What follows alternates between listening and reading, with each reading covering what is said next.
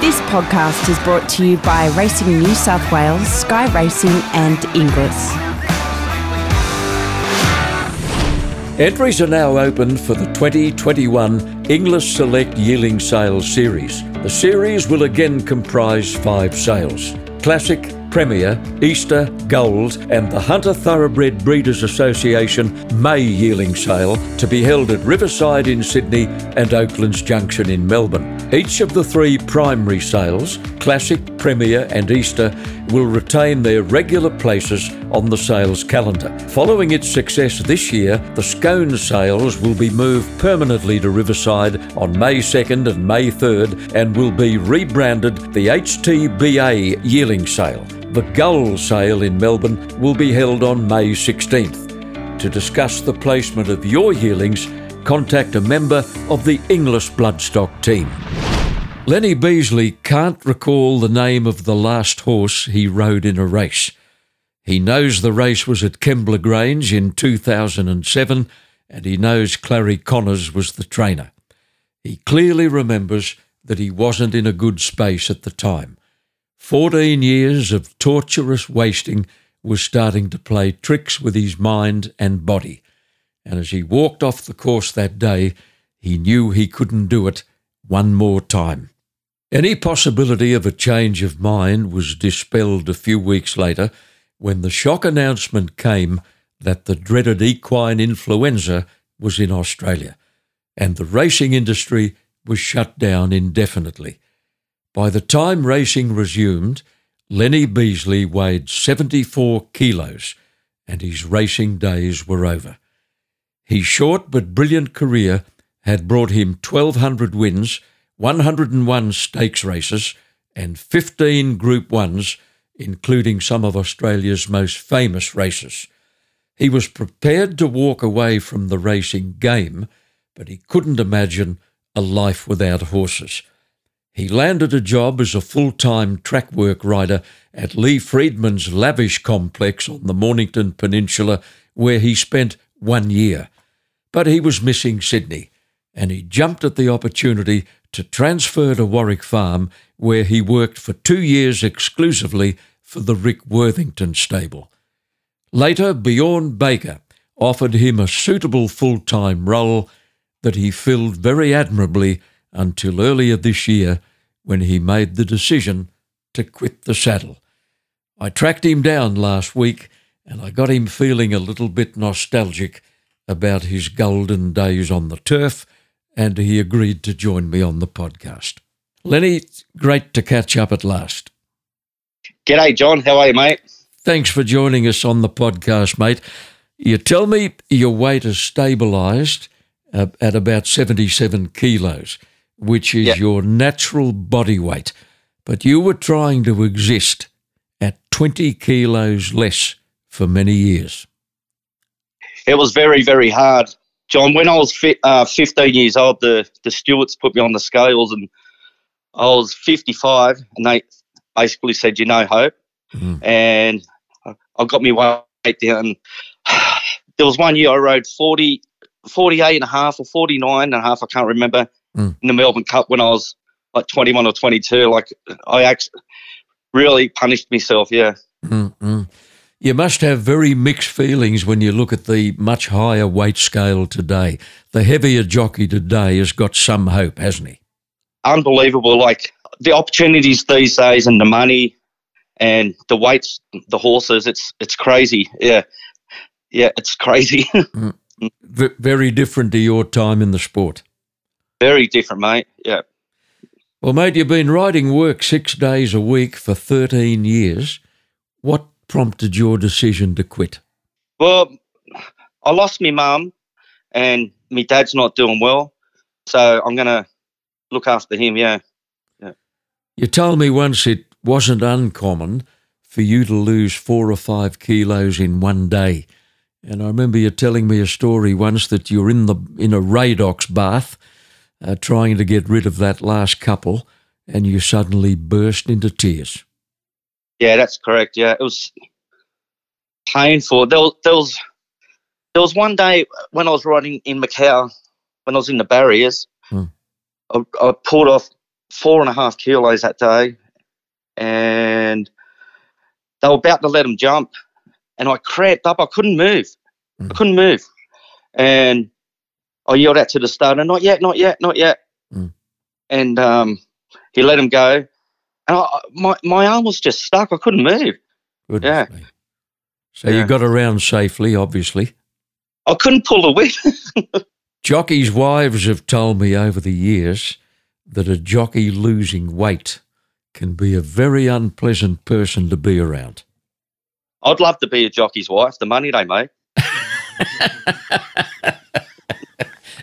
Not likely to happen, Lenny. but it is a fact, isn't it?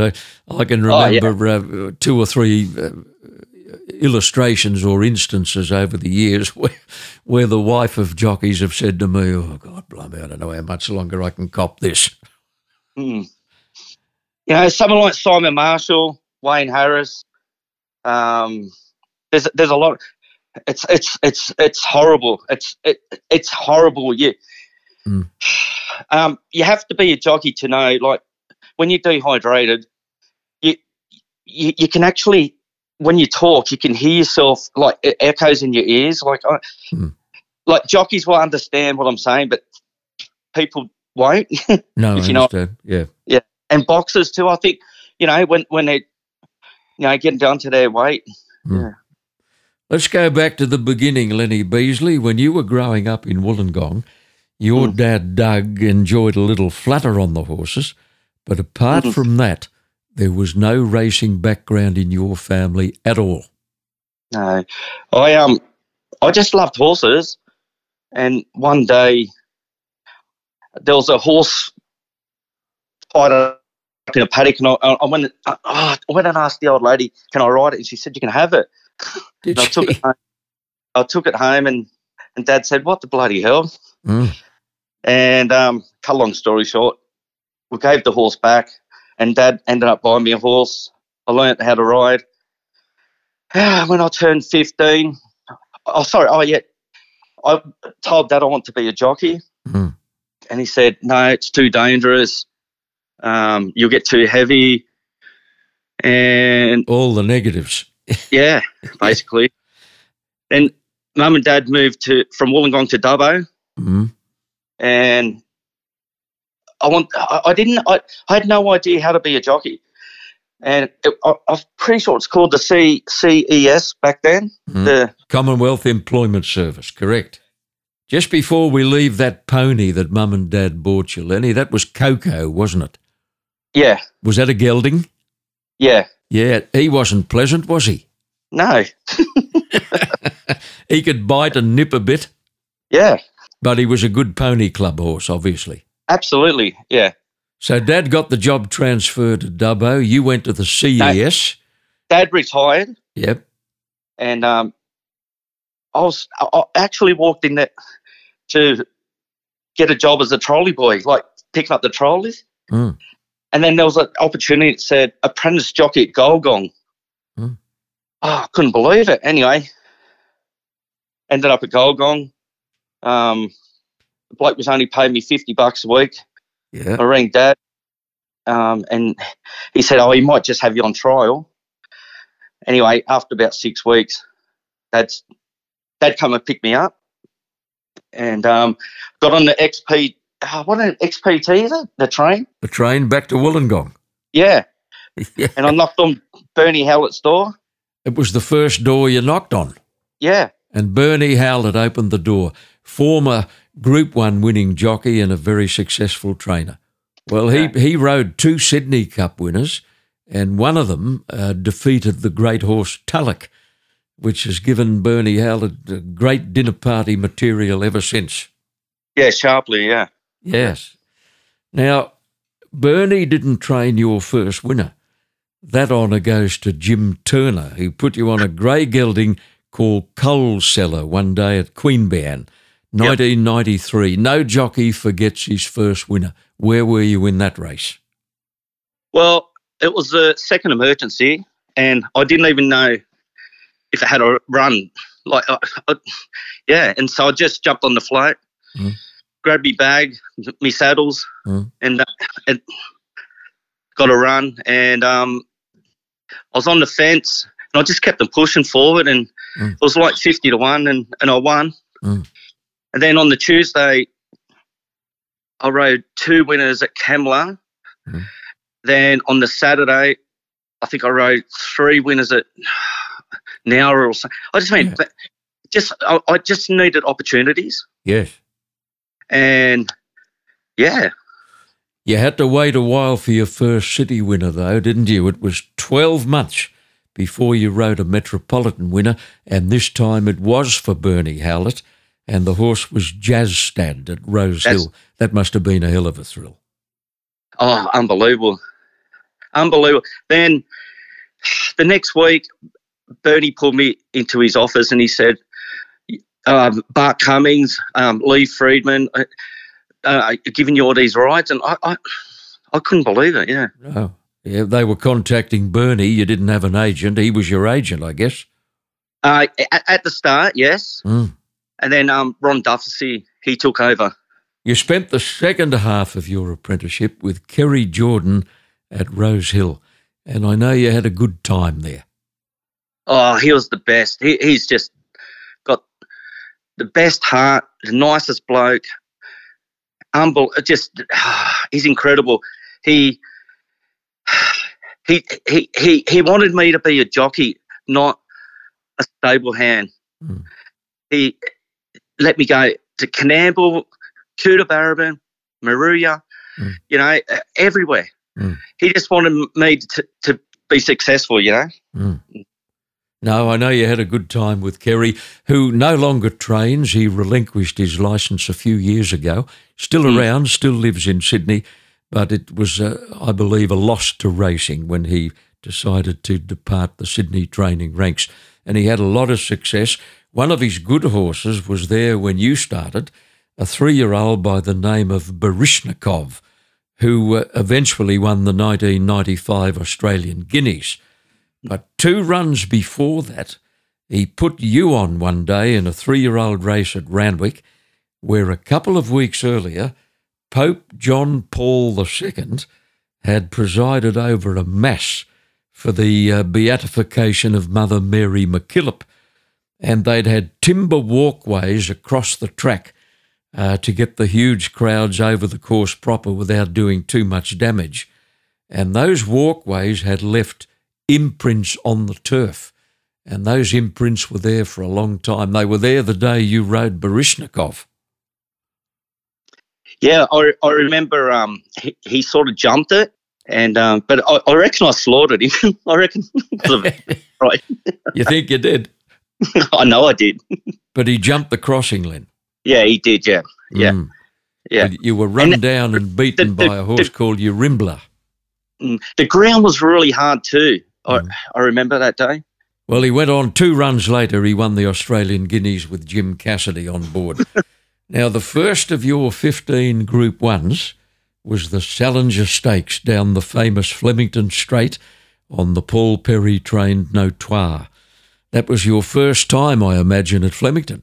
Yeah, so that was uh, my first Melbourne Cup on the Tuesday, Mhm. and I was light at the time.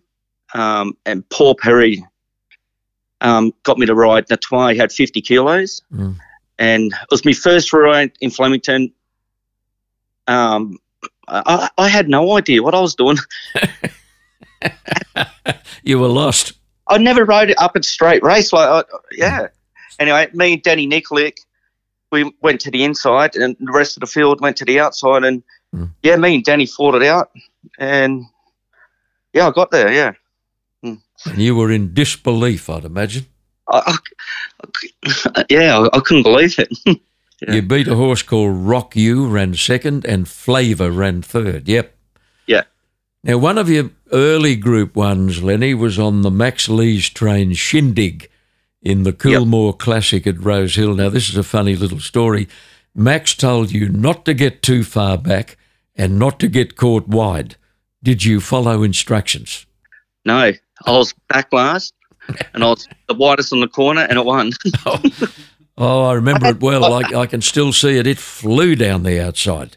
A couple of weeks later, you won the Doncaster on Catalan opening, for Bart Cummings and Dato Tan Chin Nam. It was the last of Catalan Opening's nine wins. You came from well back in that Doncaster too. So everyone goes on about Belle de Jour, but I, I, I personally, I, I, I think that was my best ride, Catalan Opening. Mm. I, I just, I planned, I, I had a plan, like, and it just, everything just worked. Everything fell into place.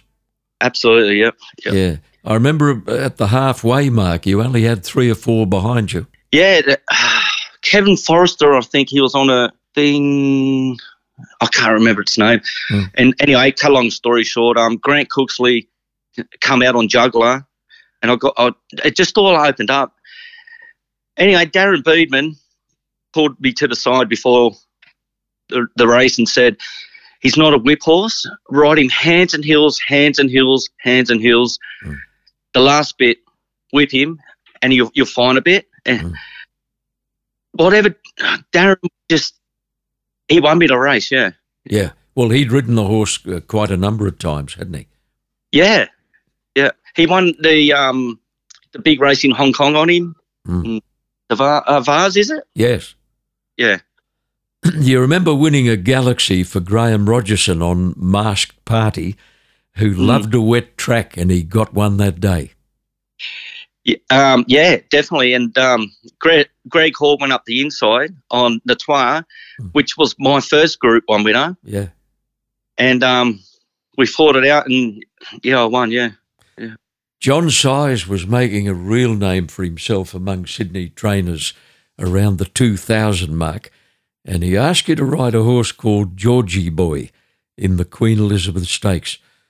You can't get John Size out of Hong Kong these days, Len. oh, ah, he's He's one of, one of the best. Yeah. Hmm. John said to me, he said, "You'll win." He said, "Just go to the front, get easy sectionals, and he'll sprint." And did he what? He he. I think he won by about eight. Oh, he Yeah, won comfortably, won by a good margin, yeah. Yeah, like a forty to one, or it was a big price. Like hmm. John Size, like the best judge I've ever ever come across in racing. Yep, Really? Yep. If he declared them, they won. always, always. Interesting to note the first prize in the Queen Elizabeth Stakes back then was a paltry $572,000. Nowadays, it's, it's 2 million plus to the winner. Crazy, eh? How things have changed. I wish if I was a jockey. Gai Waterhouse utilised your services a lot in the early 2000s, and you won a lovely Group 1 double for Gai, the Sire's Produce and the Champagne Stakes on a filly called Hasna in the Corumbean colours. She won both by big margins, Len. What a beautiful horse she was, mate. She Mhm. she um ah she just tried so hard to I reckon I should have won the slipper on her. I, I said to Gai, Mhm. can I go forward? And she had, uh, sorry, can I ride it back? Sorry. Mhm. A- And Gai said, No, listen, young man, you got to go forward. And Yeah. anyway, I ran third in the slipper. And then I said, in the champagne the size, please just let me ride a little bit quiet. She goes, all right, all right. And she smashed them. Yeah. Mm. You had to talk her into it. Yeah, a little bit. Mm. Yeah. Polar Success won the slipper you're talking about, written by Danny Beasley. It And, just uh, followed me. Mm. He followed you. Yeah, yeah. I should have been where he was. Mm. Yeah. You won the Champagne Stakes again on a filly called Carry On Cutie a couple of years later for Graeme Roger- Rogerson. Good good race for you, the Champagne. Graeme Graeme said to me, he said, mate, it'll win. Mm. It, it was like 40 to 1. and I just thought, yeah, anyway, it won. Yeah. Yeah. And was it always going to win? Uh, it was off the bit. I Back then, there was no whip rules. I think she was a little bit lazy. Mm. and I, I, I, think I smacked her at the 600 around the yeah, and um yeah, she was just lazy. Yeah, There was a very underrated sprinter miler getting around in the year 2000 by the name of Al Mansour, who started with Bruce McLaughlin and later came to John Size. You rode him a few times. You won a couple of lovely races on him the Group 1 George Ryder and mm. the Group 2 Shannon Stakes. He was underrated, wasn't he, Al Mansour? Oh, he, he, he was a good horse. I remember when I won that Group 1 on him, when I jumped off the barriers, Glenn Boss, mm. he just pushed me onto the fence, and I was, oh, thought I'm stuffed here, mm. and, and, yeah, just everything went to plan, and I think I'd be Jimmy Cassidy on something. Yeah, mm. yeah.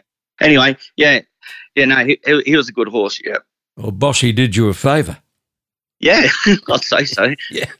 Len, just hold on there for a moment. We'll clear a commitment on the podcast and we'll be back with you after this. Group racing will command most attention on provincial and metropolitan tracks for the remainder of September, but there are three outstanding showcase country cup meetings coming up.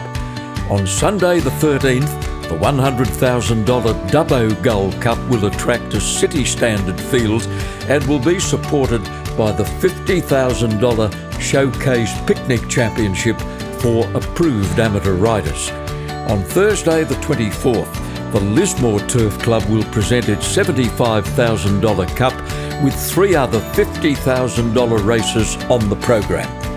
On Sunday, the 27th, Bathurst Thoroughbred Racing will showcase the Panorama worth $80,000 and the $40,000 Bathurst Cup.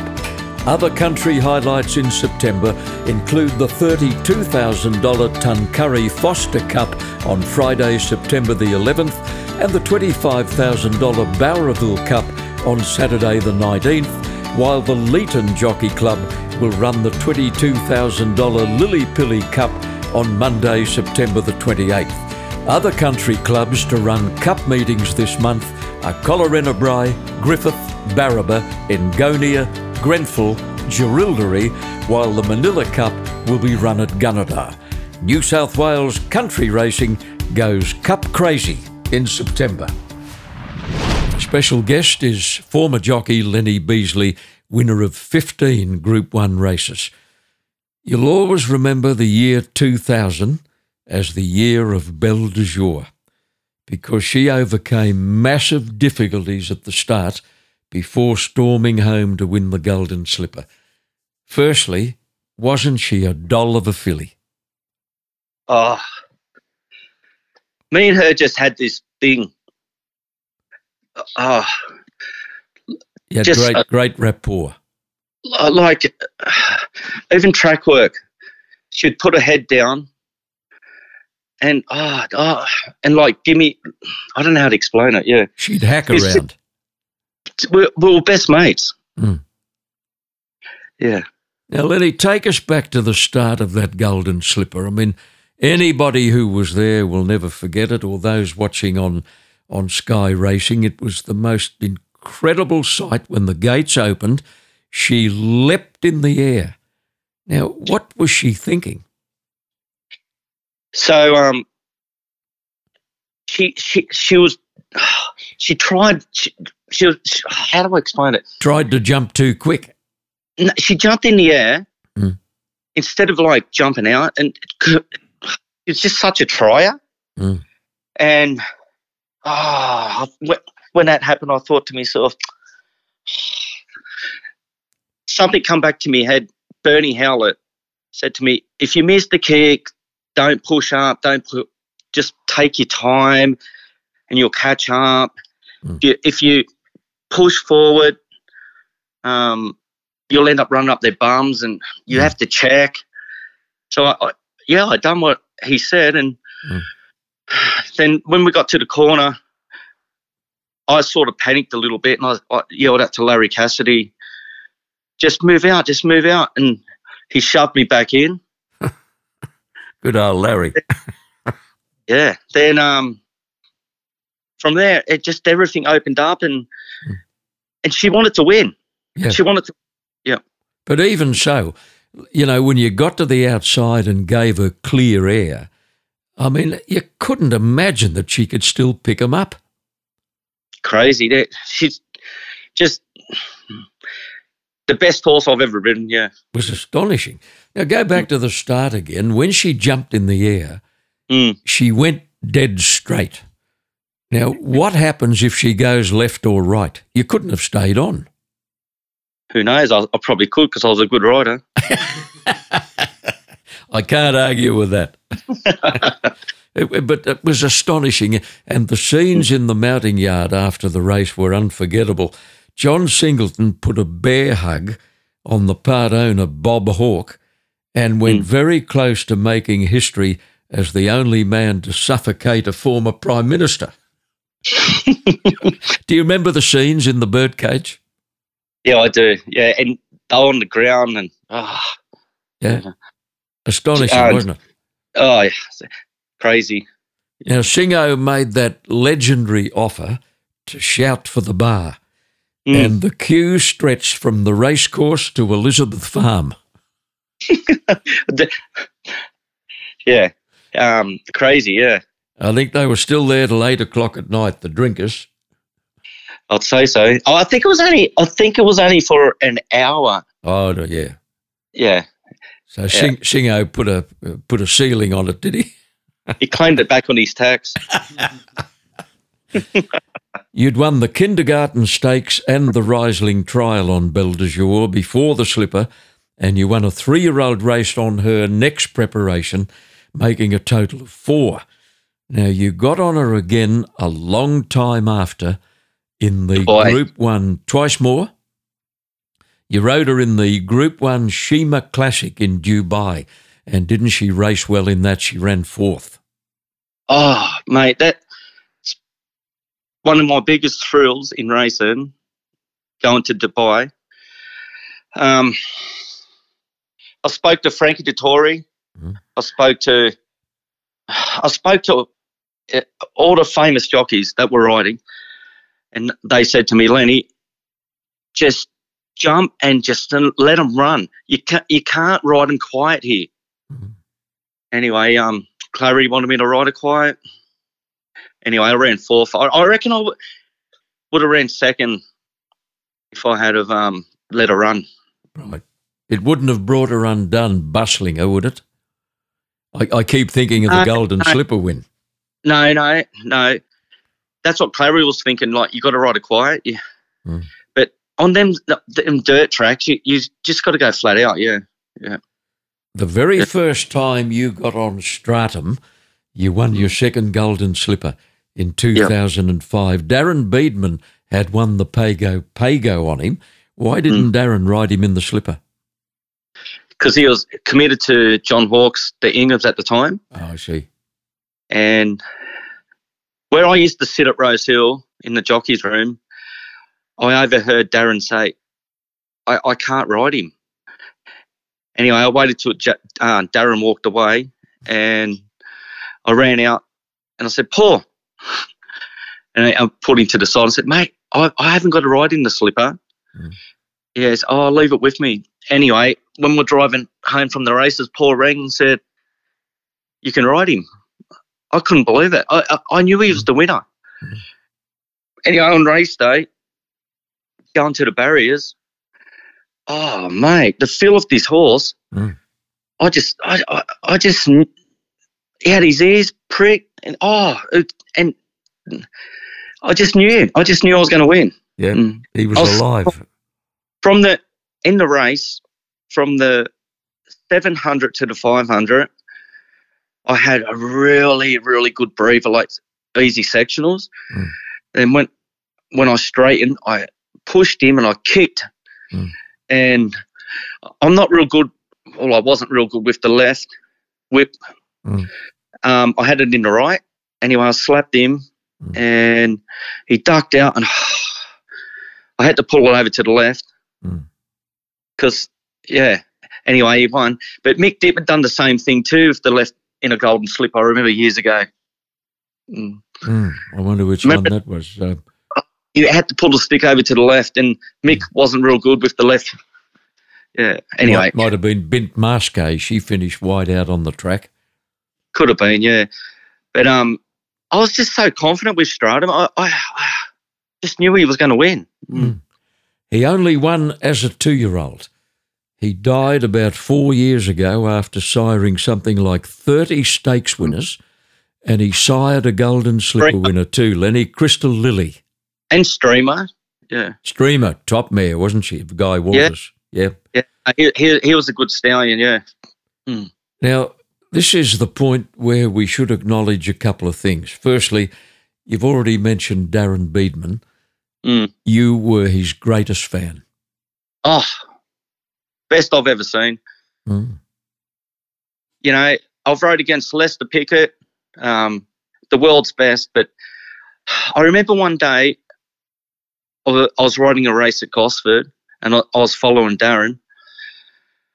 I was in a bit of an awkward spot, but I knew I was following Darren. And I just said to myself, just stay here. Just, I was just so, like, yeah. You, and uh, yeah, you knew he'd do the right thing. And he still beat me. I, I, yeah, he was the best, mate. He, he's in my 40 year, 43 years of living, he's the best I've ever seen. Yeah, well, that's that's an astonishing compliment. He'll be humbled by it. Uh, I dare say some racing people will be surprised by it. Uh, mm. But you've said that all along from the day when you were riding alongside of him and sitting in the jockey's room alongside of him. Yeah, but also like he's just such a nice bloke, and he's there to help anyone. Like mm. it, just the best-hearted bloke ever. Yeah. What you see is what you get. Yeah, yeah. Second point: your brilliant association with Paul Perry, one of your staunchest supporters. Mm. You had a oh, great run together. He, he, I, I don't even know what how how to. He put me on every horse that he had at Scone, um, Wyong. God, just I, I rode all his horses. He he never let me down. He was just it, it we had a great association. Yeah, yeah. You were associated with one of Gai Waterhouse's best ever horses early in his career, Grand Army. You won a Newcastle maiden on him in the spring of 2002, and it must have been Cameron Handicap Day because Gay was there. And you mm. said something to her when you dismounted. I um I drew barrier 18 and I was probably seven wide the whole way with no cover. It, mm. it was a slaughter job. it was a ba- it was a bad ride, and come around the corner, I got pushed out even wider, and he I just slapped him down the neck, and he just he won by about bloody three. he had a leg on him. Anyway, Gai was she didn't even see the race. Mm. She was running late, anyway, when I got off the horse, she come running and said, "Oh, oh, you won, did you?" Oh, and um, I said, "Gai, this will win the Doncaster this year." She goes, "Oh, stop being silly, young man." did she? And she'd be shaking the finger at you, wagging Wonder- the finger. there was a there was a bloke that the bloke that strapped the horse um, and looked after him. Mm. Every ten dollars every, every twenty dollars he had spare, he'd put on at a hundred to one. Mm. Anyway, it won in the Doncaster. Yeah, well, that was the following autumn, the two thousand and three Doncaster.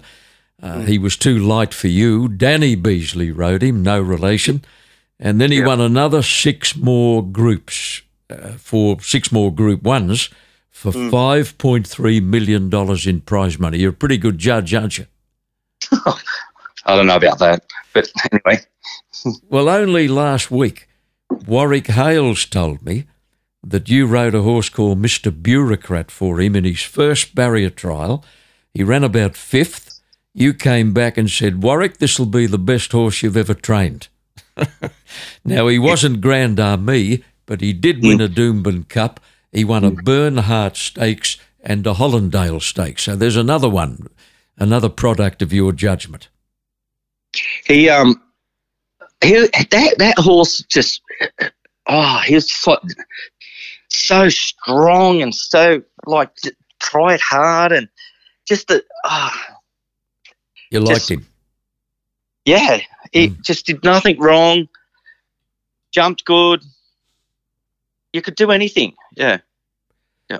You had four rides in the Melbourne Cup with no result, but it's something for you to dine out on. You rode Grand Master one year for Bart, and he ran a nice race, Lenny. He gave a bit of cheek. Well, Bart Cummings said to me, I want you to ride Grandmaster the way Darren rode Saintly. Anyway, so I went over it. Um, anyway, at the 600, all the horses come off the fence, and I, I was still like bolting, Mm. and I could see everyone like pushing and pushing. I'm still sitting, Mm. and I thought, geez, I'm gonna, I'm gonna win. I'm gonna win. Mm. Anyway, when I went for him, there was nothing. No, no, exactly. And it was a hot field. Might and Power beat Doriemus that year. That was 1997. yeah. Now, we're going to change to a rather bizarre subject. Yep. You had accepted a short term contract to ride in Singapore in 2002, and you and your first wife, Natalie, booked a brief holiday in Bali. Mm. You and Natalie walked out of the Sari Club one hour before the horrific blast. I can't imagine your feelings when you heard the news later. You were back at your hotel by then. Yeah, I was actually riding in Sydney at that time, John. Mhm. Yep. Yeah, and we I got suspended, and uh, she she wanted to go to Bali for a holiday. Mm. Anyway, we, we arrived there that day, and we went to Jimbaran Bay for seafood, and it's really it's really not. I don't. Yeah, it's beautiful. Mm. And, um, we went back to Kuta. I said, "Oh, let's stop. We'll just have a beer." And she goes, "Oh, you just always want to have a beer or whatever." and um, we went in, and um, I said, "Can we have another another one?" She got the shits. Is I- that, why, that why you left? then oh, we had a little bit of an argument and said, no, no, we're going, we're going, we're going. Let's go, let's go. We're, we're not staying. And an hour later, yeah, How did you hear about it? I, I So then- the streets so we would be back- full of people. we went back to the hotel. And back then, you had the Nokias. Mm. And when I woke up, I, I had 99 missed calls because it didn't go up to 100. Mm. and we had the the phone off the hook in the hotel. Anyway, we put it on, and it rang straight away, and it was Natalie's mum, Mm. And and she was crying, saying, "Oh, you, yous are alive." Of course, yeah. Yeah. Oh my God, it was awful. Mm. Then here is another story that illustrates the old adage that some things are meant to happen. Mm. 2004, you'd been in Phuket for a short break, Mm. and you and Natalie left a holiday resort two days before the deadliest tsunami in history, which killed 230,000 people in 14 countries. So I was suspended. I was riding to Singapore at the time, and yeah, I was suspended. And the room that we had was right on the water, but like under, like you got to walk downstairs, like uh, under the ground, like Mm. yeah. And um, like if if if if we had been in our room, we would have had absolutely no hope. But anyway, um, we we're going to extend our holiday, and I thought, no, I've got to get back to get me weight down and get back to work. And we're bloody lucky, mate. Mm, Twice. I had the whole family had had everything. Yeah, we would have been all, all gone. Yeah. One of your old fans asked me recently to ask you this question. During your years of track work riding, which was about 13 all up, Did you ever contemplate having one serious crack at a comeback? I think you did get your weight right down at one stage, but you you only got it so far. I got down to like 59. Mm. Ah, and, and it felt like back in the day, like it was, I was like 48. Like, I don't know how to explain. Uh, yeah. Yeah. It's, ah, it was just too hard. So you stop. I'm, I'm just, I'm, I'm, not a jockey. Like, I don't have, I'm not naturally light. No, Len, there was an expression about you uh, that I used once in a story some time ago. Somebody once described you as a bloke who had the mind of a jockey inside the body of a rugby league halfback. I think mm. that sums it up. Yeah, probably. Yeah. Yep. You're the father of four great kids. Lachlan's 22, Brent is 20, Jared is 17, all making their way in the world, while your daughter, Annabelle, from your second marriage to Shannon, is just four and a half years old, and you'll be watching their progress very closely. And and Alyssa, my my um, when I got married to Natalie, she already had a girl. Ah, right. Yeah, Alyssa. Yeah. yeah. So you've got five. Got five. To yeah. Keep an eye on. Yeah. That'll keep you busy. Yeah. Well, then it's great to catch up. Uh, people often ask uh, the question, whatever happened to Lenny Beasley? Well, we can tell them that following your retirement as a race rider in 2007, you became a professional track work jockey. Uh, you gave it away just six months ago. And uh, I don't think you've outlined any plans for the immediate future because you want to look after your dad, Doug. That's right, John. Thank you very much, mate. Lovely to catch up, mate. Thanks for your time on a podcast produced by Supernova Sound.